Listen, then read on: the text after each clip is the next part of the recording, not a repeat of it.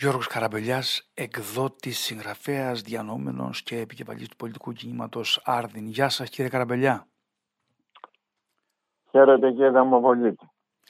Κύριε Καραμπελιά, το 2001... Χαιρετούμε τη Λεβεντομάνα Κρήτη. Αν είναι ακόμα. Ελπίζω να παραμένει. Αυτό έχει πολλά ερωτηματικά, αλλά θέλει πολιτική συζήτηση το πράγμα για την εγχώρια χινή και εμείς τώρα θέλουμε να μιλήσουμε για τη Μέση Ανατολή. Έλεγα λοιπόν ότι το 2001 είχατε γράψει ένα βιβλίο ε, το οποίο εγώ το διάβασα πριν από ε, κάμια δεκαριά χρόνια ε, που λεγόταν Ισλάμ και Παγκοσμιοποίηση. Εκεί λοιπόν περιγράφατε κατά πρώτον τον τρόπο με αφορμή τα γεγονότα που συμβαίνουν τώρα στην Μέση Ανατολή περιγράφατε λοιπόν το, τον τρόπο που είχε λειτουργήσει το Ισραήλ με τη βοήθεια της Δύσης και πώς ε, με ναυαρχίδα τον επικισμό στα μέσα και τα εργαλεία δημιουργούσε καταστάσεις που ε, θα έφερναν τέτοιες εικόνες. Και το, το άλλο είναι τον τρόπο που ο, ο αραβικός κόσμος, οι αραβικές χώρες χρησιμοποιούσαν ισλαμικά ιδρύματα, οργανώσεις και κυβερνήσεις με τον τρόπο που δούλευαν ε, και έφεραν αυτό το εκρηκτικό μείγμα στην ε, Μέση Ανατολή. Σήμερα βλέπουμε κάτι που δεν έχει ξαναγίνει στα χρονικά ε, σε βάρος του Ισραήλ από την Χαμάς, την Παλαιστινιακή Οργάνωση, τρομοκρατική βέβαια, και ε, επειδή είχατε περιγράψει εδώ και ε, 20 πλέον χρόνια το, το πώς όλο αυτό το πράγμα ζυμωνόταν, θέλαμε εισαγωγικά να μας βάλετε πρώτα ιστορικά στο θέμα για να φτάσουμε σιγά σιγά στο σήμερα. Ναι, καταρχάς να πω κάτι που ίσως το αγνοούν οι περισσότεροι σήμερα.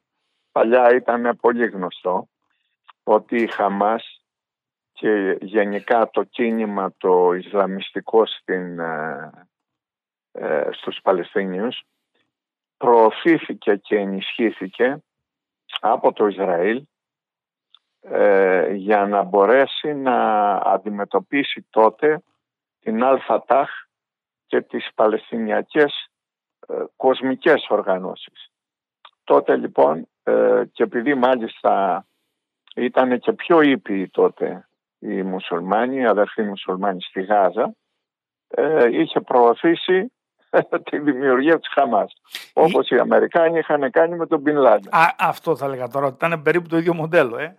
Ναι, ε, διότι είχαν τη λογική ότι σου λέει εντάξει ε, πιο άνετα είναι να έχουμε κάποιους Ισλαμιστές απέναντι στους άλλους οι οποίοι ήταν η καρδιά του Παλαιστινιακού κινήματος που ήταν ένα κίνημα κοσμικό.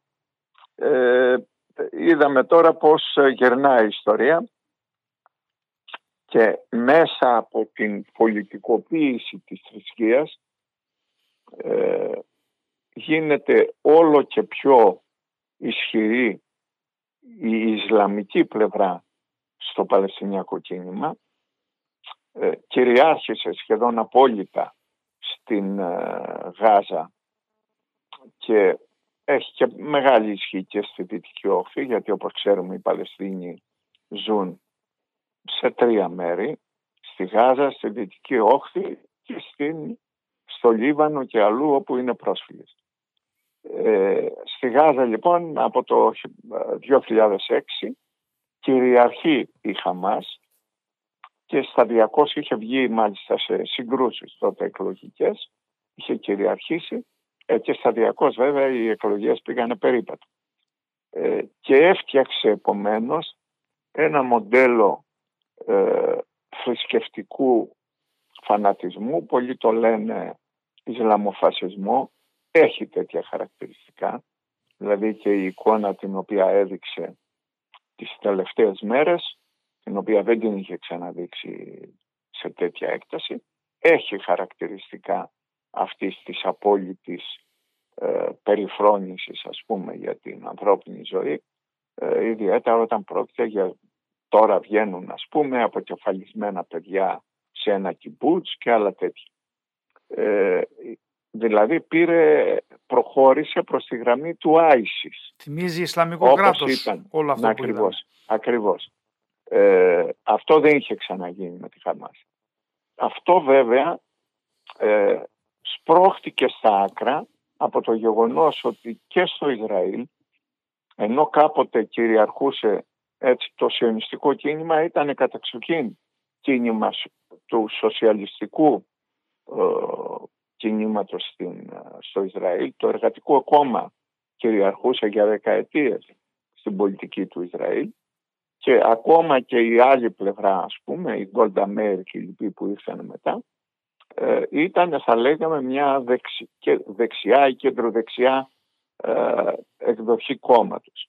Τα τελευταία χρόνια όμως και ιδιαίτερα με την είσοδο ε, διάφορων αυτών που λένε ορθόδοξων σιωνιστών που είναι θρησκευτικού χαρακτήρα απόλυτα έχουμε μία διολίστηση προς μια θρησκευτική σύγκρουση παράλληλα με την εθνική.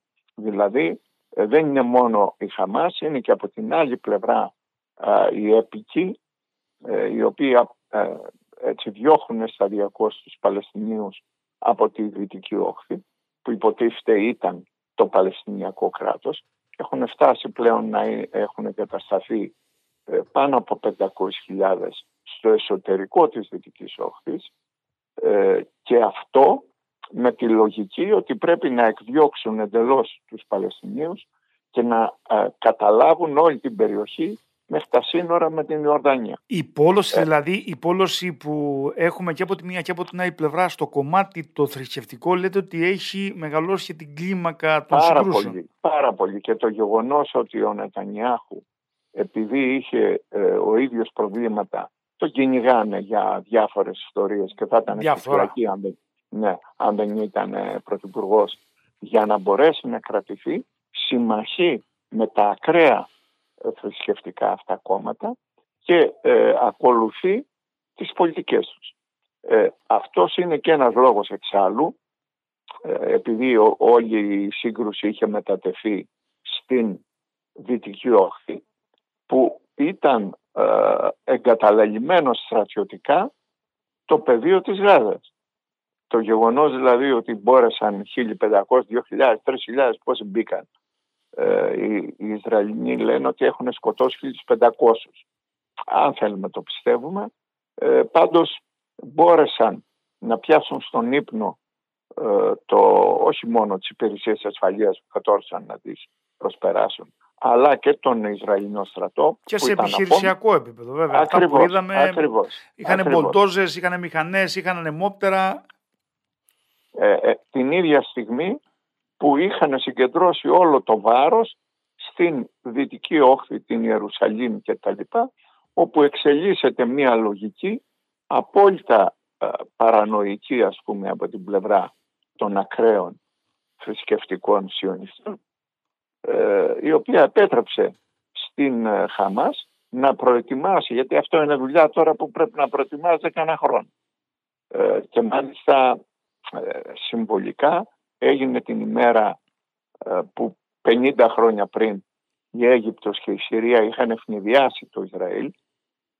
Ε, πάλι και τότε είχαν μείνει όλοι έξαμβοι παρόλο που στο τέλος το Ισραήλ κατόρθωσε να νικήσει όμως υποχρεώθηκε τότε να παραδώσει εδάφη της Συρίας και της Αιγύπτου τα οποία κατήχε και έτσι μπόρεσε να υπάρξει ε, μια ειρήνη κυρίως με την Αίγυπτο πάνω στη βάση διότι είχε καταλάβει το Ισραήλ, τα λέω για τους φίλους που δεν τα γνωρίζουν, είχε καταλάβει ε, όλη την, ε, όλο το Σινά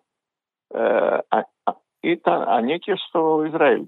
Και τότε στον πόλεμο του 1973 που έγινε ακριβώς, ξεκίνησε ακριβώς την ίδια μέρα, το είχαν επιλέξει οι τζιχατιστές της Χαμάς να γίνει την ίδια μέρα με την Εβραϊκή γιορτή με την ε, Εβραϊκή γιορτή και με τα 50 χρόνια από την προηγούμενη σύγκρουση, τη μάχη του Γιον Κιπούρου όπως τη λέμε. Κύριε Καραμπελιά, ε, εδώ θέλω λίγο να μείνουμε, διότι βάζετε μία διάσταση που δεν συζητιέται πάρα πολύ. Δηλαδή, δεν, το Παλαιστινιακό στη βάση συζήτησης δεν έχει καμία σχέση με, πολιτικά, με τα πολιτικά χαρακτηριστικά ας πούμε, που είχε την εποχή που το Όχι, δίδυμο Αραφάτ Ράμπιν ε, μιλούσε και υπήρχε μια, ε, μια άλλη διάσταση. Αυτό δείχνει τώρα εδώ ε, το κομμάτι το πολιτισμικό της, ε, της θρησκείας που σε αυτή τη βάση επειδή είδαμε τις φαγές στο φεστιβάλ και τους βιασμούς και επειδή είδαμε πανηγυρισμούς ας πούμε από πολλές μουσουλμανικές χώρες αυτό βάζει ας πούμε όχι μόνο το Ισραήλ αλλά ευρύτερα τη Δύση ναι, απέναντι. Και, και γενικά και γενικά είναι ένα φαινόμενο το οποίο δείχνει τη μετεξέλιξη του Ισλαμισμού όχι πια σε θρησκεία αλλά σε μια πολιτική ιδεολογία όπως το είχαμε δει στον Άισις, όπως το είχαμε δει στον Μπιν Λάντεν, έτσι. Ε, μια πολιτική ιδεολογία ε, με ακραία φασιστικού τύπου χαρακτηριστικά. Ε, το ζήτημα είναι ότι βάζει όπως είπατε ένα γενικότερο πρόβλημα διότι επιτείνει το διαχωρισμό τον οποίο έχουμε τόσες φορές για τον οποίο τόσες φορές έχουμε μιλήσει δηλαδή ανάμεσα σε ένα ευρασιατικό μπλοκ το οποίο περιλαμβάνει ε, βεβαίως και τη Χαμάς και τις ακρε... όλες τις ακραίες Ισλαμιστικές πλευρές ε, απέναντι ε, στη Δύση και αυτό που θεωρείται παράρτημα της Δύσης έτσι ε, στο εσωτερικό του αραβικού κόσμου που είναι το Ισραήλ.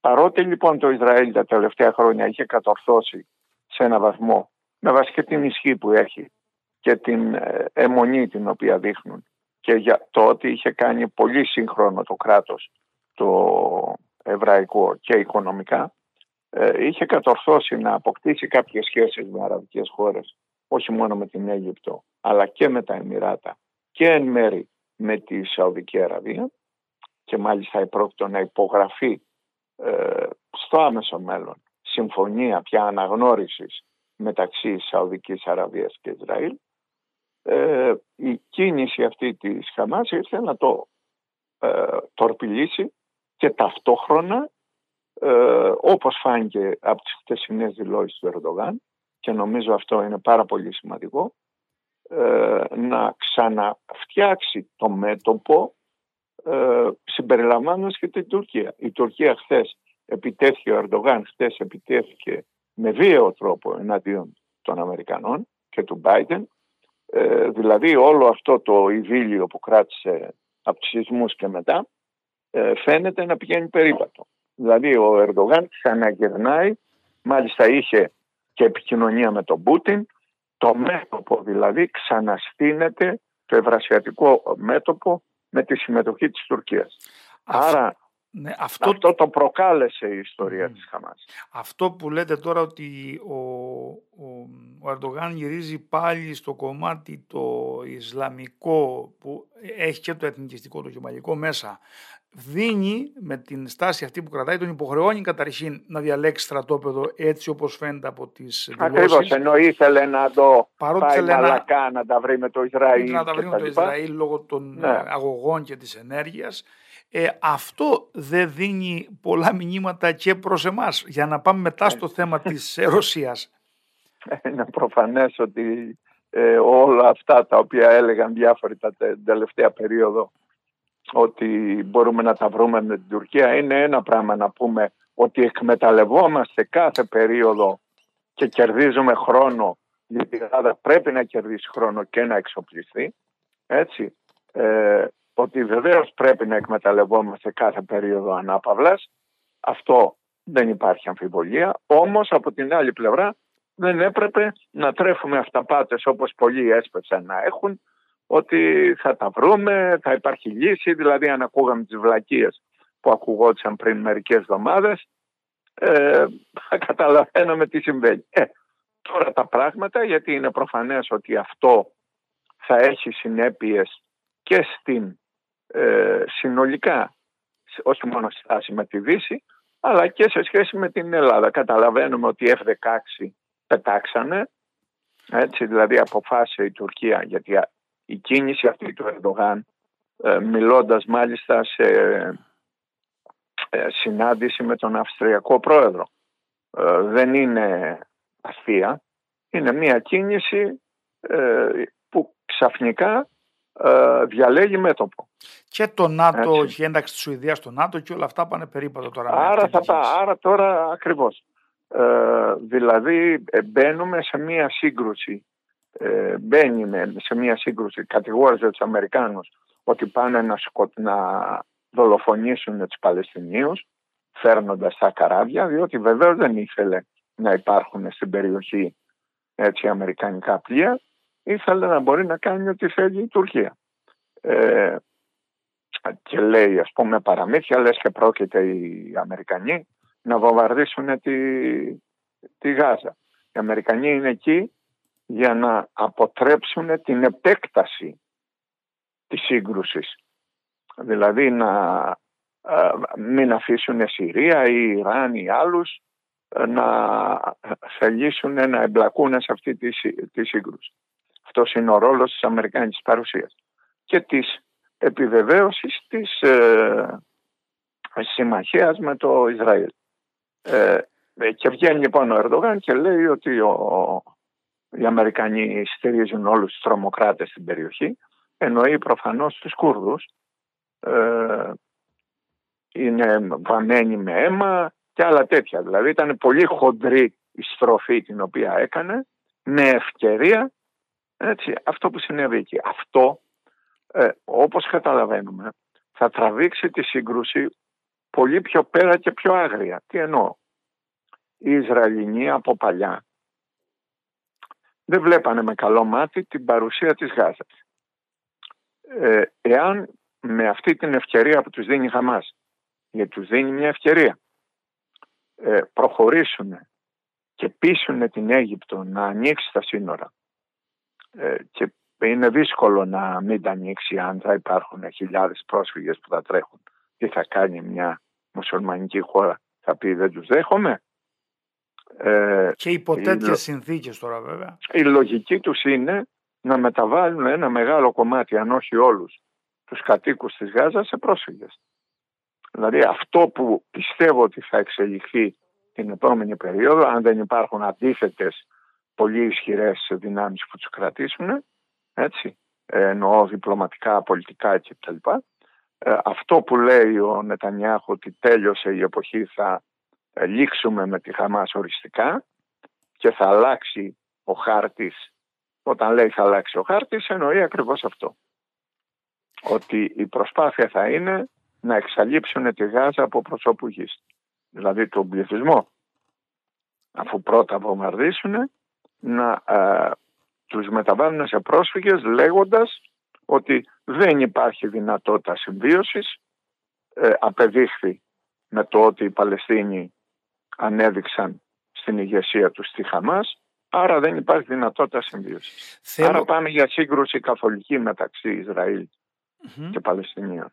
θέλω λίγο να, επειδή κάνατε μια αναφορά στον Ρώσο Πρόεδρο, θέλω να, να μου πείτε λίγο το ρόλο της Ρωσίας, γιατί ε, ενισχύεται όλο και περισσότερο και μάλιστα θυμάμαι ότι όταν έγινε ε, η εισβολή στην ε, Ουκρανία είχατε πει ότι με αυτή την κίνηση διάλεξε πλέον στρατόπεδο ε, το, το ευρασιατικό η Τουρκία και τώρα με όλο αυτό που γίνεται αποδεικνύεται. Η ισχυροποίηση λοιπόν ε, που έχει η, η Τουρκία μαζί με τη Ρωσία και με το Ιράν που το όλοι βλέπουν ότι αυτή τη στιγμή η Χαμάς εξοπλίζεται από το Ιράν πόσο μπορεί είτε να άφησε να κυλήσουν τα πράγματα ενώ μπορούσε να αλλάξει την πορεία σε αυτό όλο που βλέπουμε η Ρωσία και πόσο τη βολεύει από το θέμα η της Ρωσία ενέργειας. Όχι, το, το άφη, όχι απλώς το άφησε να κυλήσει, το έσπρωξε. Δεν έχουμε καμία αμφιβολία οι μυστικές υπηρεσίες της, της Ρωσίας είναι δυνατότερες από τη Μοσάντ. Αν υπάρχουν οι πρώτες μυστικές υπηρεσίες στον κόσμο, είναι οι Ρώσικες. Ε, είναι μέσα σε όλα, εδώ είναι μέσα σε όλα σε ό,τι συμβαίνει στην Ελλάδα. Δεν θα είναι μέσα σε όλα σε ό,τι συμβαίνει στη Μέση Ανατολή. Είναι ε, προφανώς ε, ήταν και μέσω του Ιράν. Στην Ελλάδα τώρα, για να το πούμε και αυτό, στην Ελλάδα που είναι το πιο εύκολο κράτος ως προς τη ε, ναι. Δύση και τους Αμερικανούς. ναι. Πόσο μάλλον εκεί. Ε, ε, θέλω να πω ότι δεν υπάρχει καμία αμφιβολία ότι αυτό βολεύει φοβερά την ε, Ρωσία διότι ανοίγει ένα δεύτερο μέτωπο ε, άρα αδυνατίζει και άρα θα είναι όλο και πιο πολλές φωνές που θα λένε ε, δεν μπορούμε να το τραβήξουμε πόσο άλλο θα το τραβήξουμε με τους ε, και νομίζω ε, και το θέμα και, το, και αποτραβιέται το θέμα και οικονομικά αλλά και από πλευράς ενδιαφέροντος από όλη τη διεθνή κοινότητα από την Ουκρανία, οπότε ενδεχομένως να μπορεί να παίξει πιο καλά εκεί. Βεβαίως, βεβαίως. Άρα για, για τους Ρώσους αυτό είναι βούτυρο στο ψωμί τους, δεν υπάρχει περίπτωση. Και γι' αυτό ο Ερντογάν έσπευσε να τηλεφωνήσει στη Ρωσία. Αυτό ήταν πάρα πολύ σημαντικό σαν κίνηση, χθες δηλαδή. Έτσι. Ε, δεν έσπευσε να πάρει τηλέφωνο ούτε τον Biden, ούτε κανέναν άλλον πριν δύο-τρεις μέρες είχε πάρει τον Νετανιάχου, αλλά τώρα η γραμμή γύρισε. Επιτέθηκε στην, ε, στους Αμερικάνους για το ντρόν το οποίο έριξαν και τα λοιπά. Και Άρα μπαίνουμε σε μια νέα περίοδο όξυνσης να... σχέσης της Τουρκίας με τη Δύση μέσα στα πλαίσια της γενικότερης αναταραχής που υπάρχει στην περιοχή και που θα έχουμε όξυνση. Και σας λέω, εγώ πιστεύω ότι οι Ισραηλοί θα δοκιμάσουν, δεν ξέρω αν θα το πετύχουν, δεν είναι εύκολο, έτσι. Είναι δυο, σχεδόν 2,5 εκατομμύρια άνθρωποι ε, Ναι, κάτι, κάτι τελευταίο και να κλείσουμε με αυτό. Το ότι αυτή τη στιγμή ε, βάλετε το Ισραήλ και από τη Χεσμολάχ που είναι στο έδαφος του Λιβάνου αλλά και από τη Συρία έχουν καταγραφεί ότι υπάρχουν ας πούμε ρουκέτες. Συν αυτό ναι. που γίνεται από τη Χαμάς. Ε, φοβάστε να έχει περαιτέρω ανάφλεξη. Γι' αυτό είναι εκεί τα, γι αυτό είναι εκεί τα ναι. αμερικάνικα σκάφη. Που, τα αμερικάνικα πω... σκάφη είναι εκεί για να πούνε στη Χεσμολάχ και στους Σύριους ότι μην κινηθείτε, αυτό θα εξελιχθεί μεταξύ Παλαιστινίων και Ισραηλινών. Μάλιστα. Έτσι. Κύριε Γραμπελιά, θα ήθελα να σας ευχαριστήσω θερμά για την ανάλυση και, για την ανάλυση και την παρουσία σας για ακόμη μια φορά. Σε ευχαριστώ πολύ. Γεια σας. Και εγώ ευχαριστώ την Εμόδη.